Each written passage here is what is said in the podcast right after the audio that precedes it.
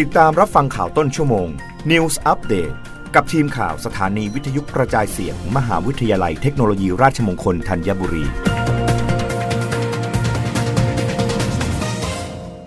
รับฟังข่าวต้นชั่วโมง โดยทีมข่าววิทยุราชมงคลธัญบุรีค่ะโฆษกประจำสำนักนายกรัฐมนตรี เผยประเทศไทยส่งออกสับปะรดกระป๋องครองอันดับหนึ่งของโลกมูลค่า 20,000 ล้านบาท นายอนุชาบุรพาชัยศรีรองเลขาธิการนายกรัฐมนตรีฝ่ายการเมือง ปฏิบัติหน้าที่โฆษกประจำสำนักนายกรัฐมนตรีเปิดเผยว่า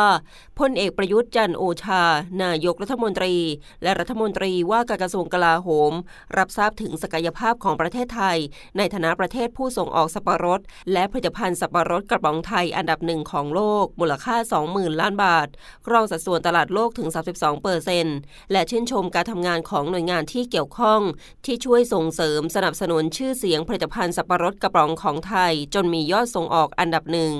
ทางนี้ไทยมีชื่อเสียงในฐานะประเทศผู้ส่งออกสับปะรด และผลิตภัณฑ์สับปะรดกระป๋องไทยเป็นอันดับหนึ่งของโลก ด้วยมูลค่า 20,000 ล้านบาท ครองสัดส่วนตลาดโลก 32เปอร์เซ็นต์อันดับ 2 ฟิลิปปินส์22เปอร์เซ็นต์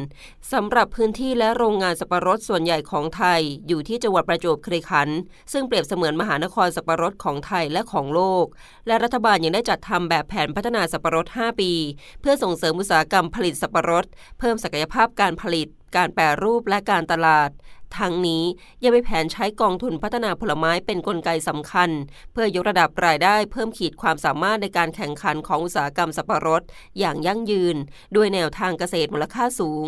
นอกจากนี้ นายกรัฐมนตรีได้รับทราบรายงานมะม่วงเบาสงขลาซึ่งเป็นสินค้าที่ได้รับความนิยมของคนในจังหวัดสงขลาและนักท่องเที่ยว ที่มักจะซื้อนำไปเป็นของฝากขึ้นชื่อของจังหวัด ทั้งในรูปแบบผลสดและแปรรูป ซึ่งได้มีการขึ้นทะเบียน GI เรียบร้อยแล้ว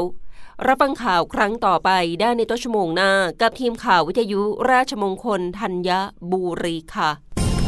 รับฟังข่าวต้นชั่วโมง News อัปเดตครั้งต่อไป กับทีมข่าวสถานีวิทยุกระจายเสียง มหาวิทยาลัยเทคโนโลยีราชมงคลธัญบุรี